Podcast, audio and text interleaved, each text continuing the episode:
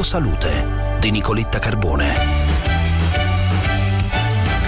Eccoci pronti per una nuova puntata di Obiettivo Salute. Buona Epifania a tutti. In linea oggi con noi il dottor Mattia Cappelletti, medico esperto in nutrizione applicata e sport.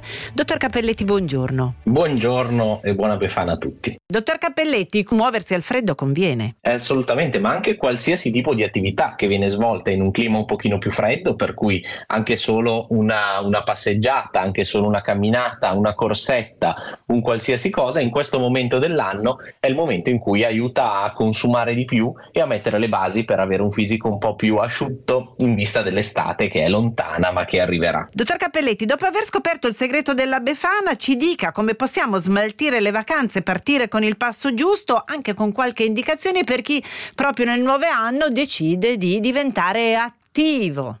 Assolutamente, allora inizierei eh, con un, un piccolo avviso ai naviganti che eh, le, i, pro, i, buoni propositi devono essere verosimili e devono essere graduali, per cui non facciamo delle, eh, non mettiamoci in testa di fare una maratona senza aver fatto un allenamento prima programmandola per inizio febbraio, perché se no siamo assolutamente eh, destinati al fallimento e questo ci aiuta anche ad autogiustificarci poi quando non facciamo le cose nel resto dell'anno. Quindi piccoli passi, ma che si riescano a mantenere e che siano progressivi, esattamente come il nostro allenamento.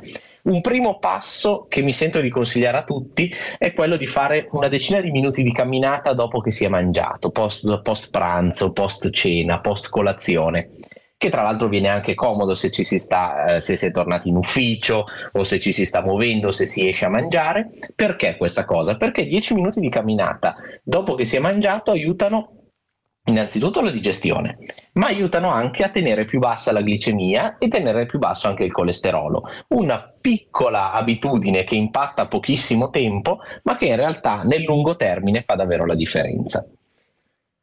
Un'altra cosa che possiamo fare è quella di iniziare, iniziare un nuovo sport, iscriverci in palestra, iscriverci in piscina, iscriverci a un corso, un corso di danza, un corso di quello che più ci appassiona, sfruttando il fatto che di solito all'inizio dell'anno ci sono sempre un pochino di offerte, quindi si riesce anche economicamente a fare qualcosa che sia più vantaggioso, sapendo che una volta che si è preso l'impegno poi si è più portati a farlo.